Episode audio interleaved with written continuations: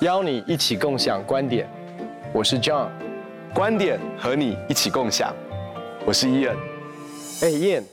我们今天要尝试来回答网友呃线上的一些的问题哦。那这个问题其实是很多人都会问的问题。他说，教会现在开始陆陆续续有这种先知服事的团队，还有所谓先知训练的课程，先知恩赐真的是可以透过上课来学习的吗？啊，我觉得这个是一个非常好的问题哦，就是说，呃，其实，在教会的里面，我们先来谈关于先知恩赐这个事情，就是说，我我我们确信到今天为止，神仍然在说话 ，Amen。好，我我们相信今天神仍然他的大能没有任何的缩减，今天他仍然在医治，他仍然在释放，他仍然在供应，他仍然在成就各式各样的神迹奇事。我们相信神是可以去经历他的，我们也相信神真的放下了有使徒、有先知、有传福音、有牧师、有教师，为了要成全圣徒，各尽其职，使基督的身体能够被建立起来。那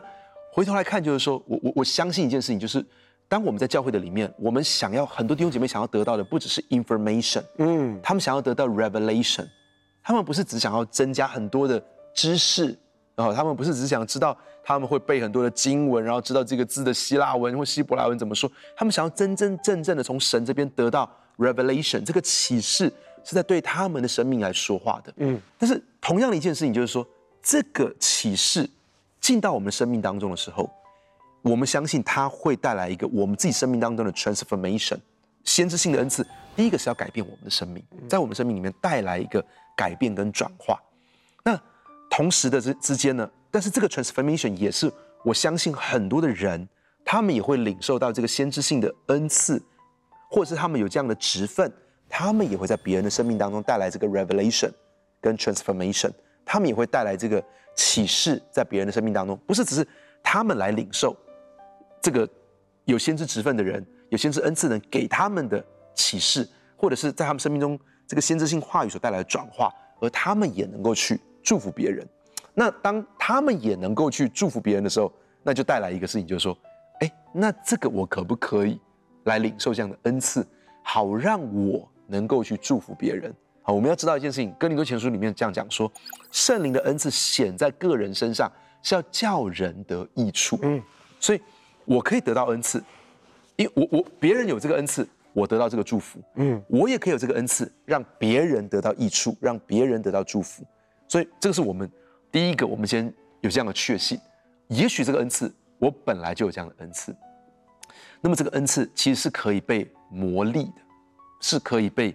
这个好像一把剑是可以不断的被磨亮的，变得更加的锐利。好，所以每一个人有什么样恩赐的人，他们都可以在这个上面继续的继续的不断的越来越成熟，越来越精准，越来越呃他的器皿这个容量越来越被扩张，所以这个是一定可以的。好，就是我我我我我相信是绝对可以的。那么有些人呢，本来就在里面；有些人是他领受了，那他就会进到这个 activation 的里面，就是说他开始启动这个，他过去没有，但他现在领受了这个恩赐，他可以启动它。所以如果你问我的话，我觉得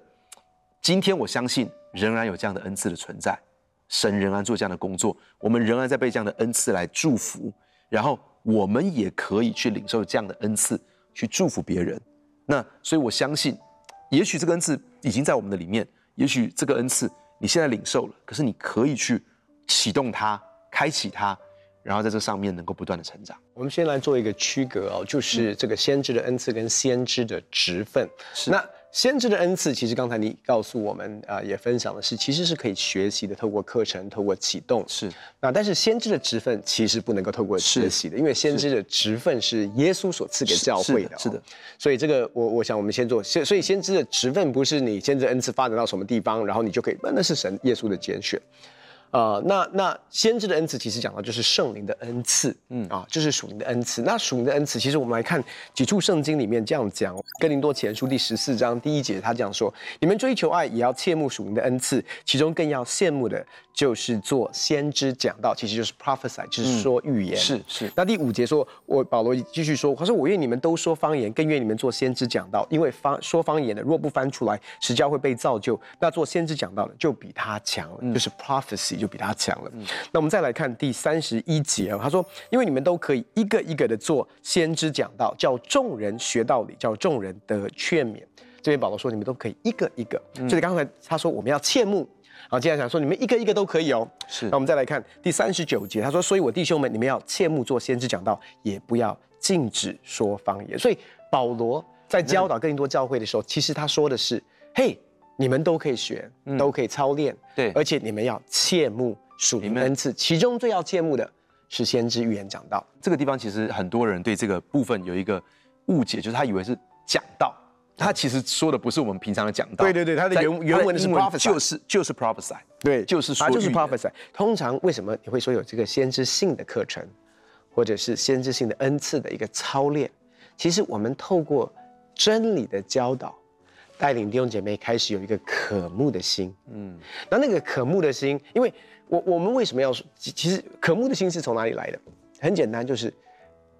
很多人想要，但是他不觉得，他他他不确定是不是他可以要，嗯，因为我们也怕妄求，对不对？是是，所以我不知道是不是我可以要的，嗯、或者是我不知道是不是属于我的，甚至我不知道，我觉得我听不见神的声音，那我可以求吗？我诚实跟你讲，我跟你讲，我你知道我现在在教会里面。嗯，我也教先知性的课程，嗯，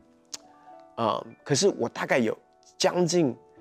快要三十年的时间，我觉得我一点先知性的恩赐都没有。不要讲先知性，我我觉得我是听不见神声音的，我就是那种，我觉得我就是好好读圣经，然后我听不见神的声音。我长时间在一个认知的里面，是我听不见神的声音，因为我努力过，我就是曾经专心努力过，然后什么都没有听见。我在十二岁、十三岁的时候，那时候读了一本书，叫做《聆听神的声音》。然后我跟你讲，我每一天等候神，等候到最后，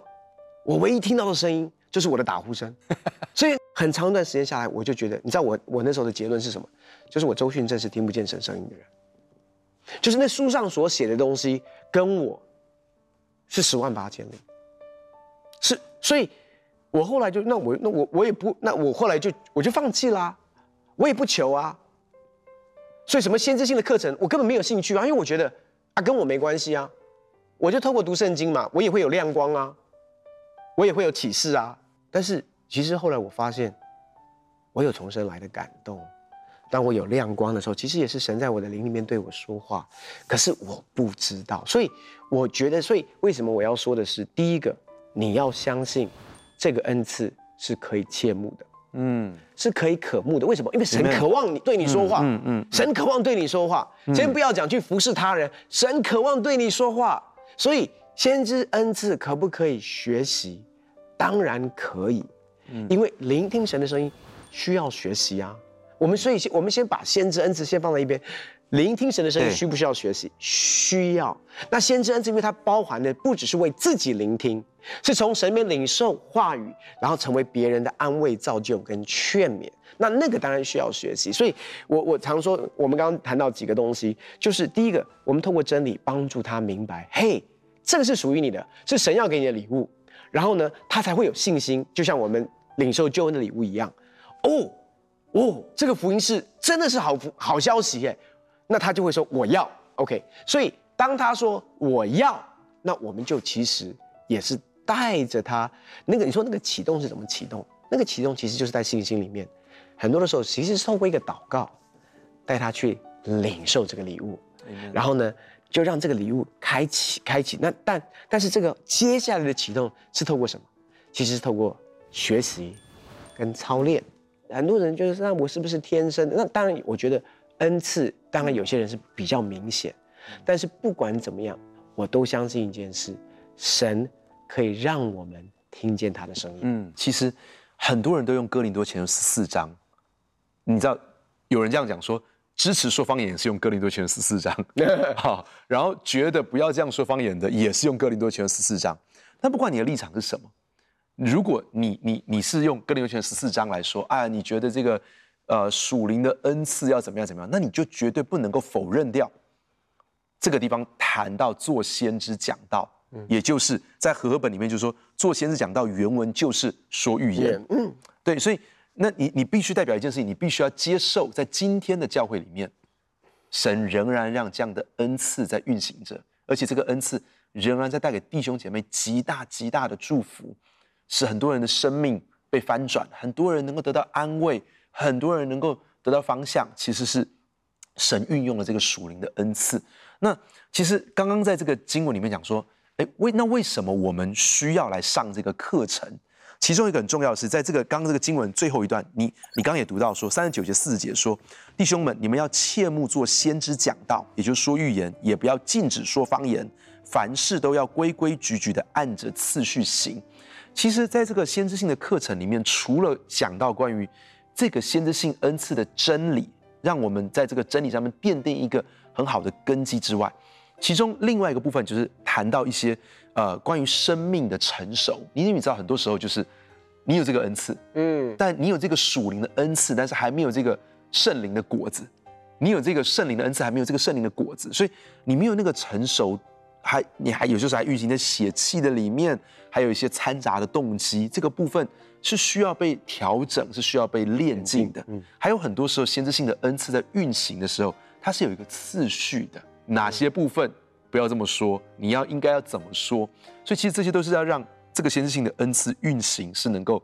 更加的啊、呃、成熟，更加的顺畅，更加在一个健康的生命的里面。那在这个哥林多前书十四章的一开始呢，这个经文里面这样讲，他说你们要追求爱，嗯、也要切慕属灵的恩赐，其中更要羡慕的是做先知讲道。那其实我们在谈到说追求爱，但我们追求爱的时候，你看我们今天在教会的里面。我们学习很多关于爱的课程，我们看很多关于爱的书，譬如说，我们去学这个爱的五种语言，嗯，我们学习怎么样表达爱。爱这件事情，除了你去，它不是只是突然就是我领受到一个礼物，也是我在学习的。我生活当中是要很多的操练，我该怎么样跟我的啊、呃、妻子、跟我的孩子、跟我的弟兄姐妹，我该怎么说，我该怎么做。嗯、那同样的，我要这么说，他说，那你的属灵恩赐。当主告诉你说你要切慕这个属灵的恩赐，而且要羡慕说预言的时候，是代表一件事情，你是可以得着他的。嗯，你去切慕他，你去羡慕他，你是可以得着他。如果不是每个人都可以得着，那么这样说你要切慕他就完全不合理了。嗯、保罗这么教导，就是说你要切慕一个你不可能会得到的东西，那、嗯、这就完全不合理了。代表一件事情，每一个人都可以去追求，可以去渴慕。而且这个当中，你渴慕的时候，就像是你追求爱一样，你应该要追求爱，你应该要追求属灵的恩赐。Amen。但是你在这个追求爱的时候，你必须要去学习。同样的，在这个属灵的恩赐上，你也必须要去学习先知性的这个恩赐，你必须要去学习。在爱上面，你必须要去，实际上要很多很多的操练，在先知性的恩赐上面也是需要有很多的操练的。第二个问题是这样问的。如何分辨祷告后的领受是真的从神领受，还是个人的幻想？哎，我觉得当问这个问题的时候，当你会问这个问题的时候，其实就是一个非常好的开始。嗯，代表说啊、呃，这个问这个问题的网友其实是不主观的。你知道，其实反而有些时候呢，我还蛮怕在生活当中蛮怕有一种人就告诉你说神告诉我啊，对对对，他神就非常非常武断的、啊，就是他很武断。但、哎、但是他当你会去思考说，哎，这到底是神的声音？还是我的声音，这这是个很好的开始。那我们一定要知道一件事情，就是说，在这个世界上有几种声音，好，就是说有除了我们听到的人的声音之外，你听到的老师的、老板的、你家人的声音之外，那其他你你知道，在属灵世界里面，神会对我们说话，嗯，邪灵也会说话，但是我们自己也会说话。那当然你要去。听最重要的判断标准就是，第一个也是最重要的判断标准就是它合不合乎圣经。嗯，没有任何比圣经更高的权柄。好，如果有一个声音就跟你讲说你已经结婚了，好，你已经有妻子跟孩子了，那你听到有一个声音跟你说，那个女人才是你的真爱。是，对对哈。那我还有听过这种，就是说这个是你肉身的太太，那是你属灵的太太。这什么？那我告诉你，这绝对不合乎圣经哈，这是不合乎圣经的哈。就是圣经是最高的判断标准，不管你自己感觉到多有感动，我我我我听到这个话的时候，我手还麻麻的哈，有金粉，闻到什么味道？我告诉你。圣经是最高的判断标准，好，这是第一个，是最重要的。但是啊、呃，其他的呢？譬如说，如果你听到很清楚从神来的声音的时候，通常你内心里面会感觉到是非常的平安的。嗯，即使那个那个声音，它告诉你是远远超过你的想象。好，譬如说，我们你你跟我可能都有这样的经历，就是说，神告诉我们说要奉献一笔数字，嗯，这个数字其实对我们来说很大很大，可是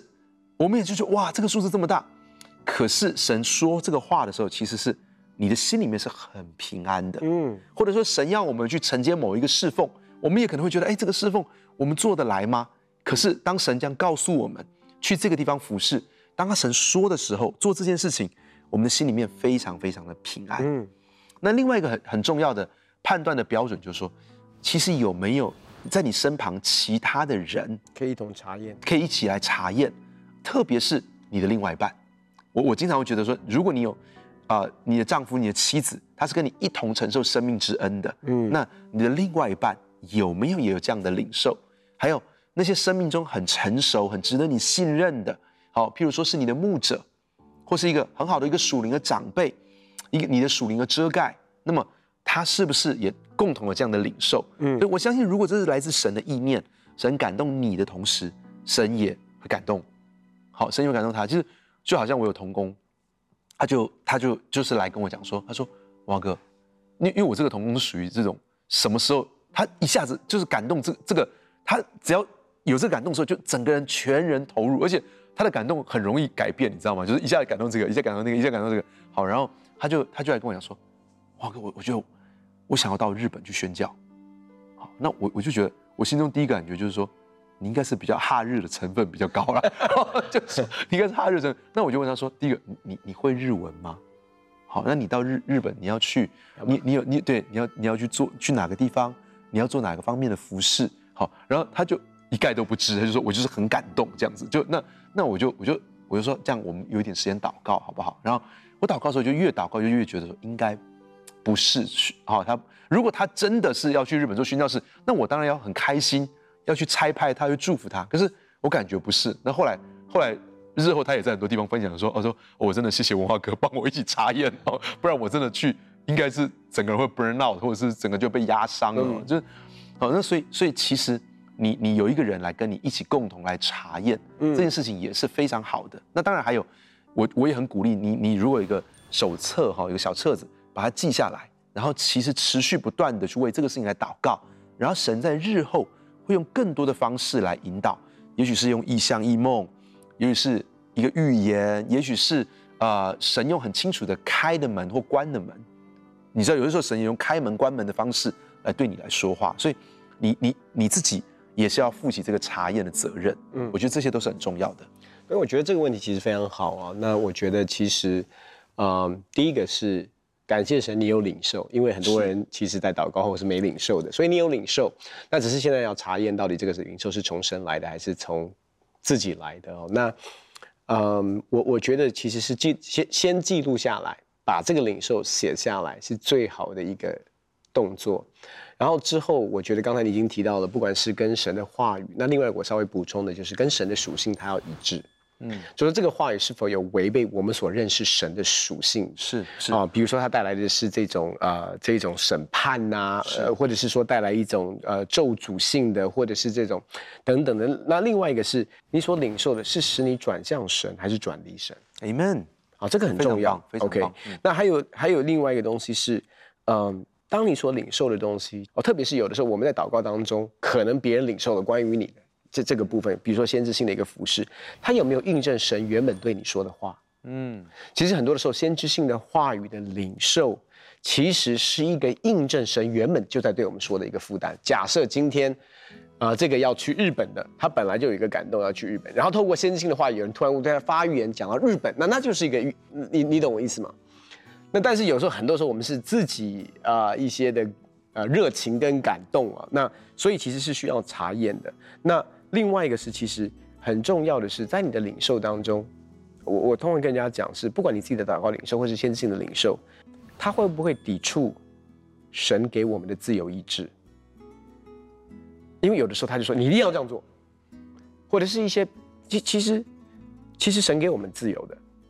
所以其实您那个话语释放下来，其实带来是有的时候会带来压制哦，嗯，或者是带来限制。如果你不回应的话，就怎么样？那那你说神会不会这样讲话？当然，在一个非常呃急迫的时候，其实我们通常听到，你知道，呃，其中我我以前其实很喜欢，为什么想要去聆听神的声音，就是因为你知道，我都听很多人，他每次分享见证，他讲说神用那种耳朵可以听见的声音对他说，然后我就很想听到。耳朵可以听见的声音，而不是灵里面的耳朵可以听见的声音，因为耳朵可以听见声音，那就听得见嘛，然后也不会错过，也不会觉得啊不是。可是你仔细去了解一下，通常那种牧者在分享这种见证，耳朵可以听着见的声音，通常那个内容大概都是那种你今天不回转，这是你最后一次的机会，要不然就是就你知道我们会什么时间点对我们孩子用喊的。是, 是，就是在很危险的时候嘛，急迫的时候，对。所以后来我就觉得，神感谢你，其实你不需要跟我这样讲话，我都听得见哦。是，就是你不需要用到这一种方式，用很温柔的。所以我要我要讲的是，就是说，其实神的平常说话是一个温柔，而且是给我们自由的。那另外，他讲完之后带给你的灵一个什么样的感觉？嗯，是低沉呢？是控告定罪？是羞愧吗？还是自由盼望？还是生命？啊、哦，如果。你领受先知性的话语，有一个查验是，他是否允许其他人的意见，在这个领受过程当中，有些先知性的人他会说，你不要告诉你的牧者，这个就是不好的，这就是或者说你不要告诉你的属灵长辈，嗯，你不要告诉你的遮盖，那这其实都是非常严重的 red flag， 你一定要留意。那当然，我们回到个人的幻想，其实有的时候真的查验，或者是跟属灵的长辈。牧者交通才能够厘清到底是我个人的，还是从神领受的。所以，主动的去分享跟交通绝对是好事，然后把它记录下来，然后也不要太急迫的想要它实现或者是成就，让神来在你生命里面工作。Amen, Amen。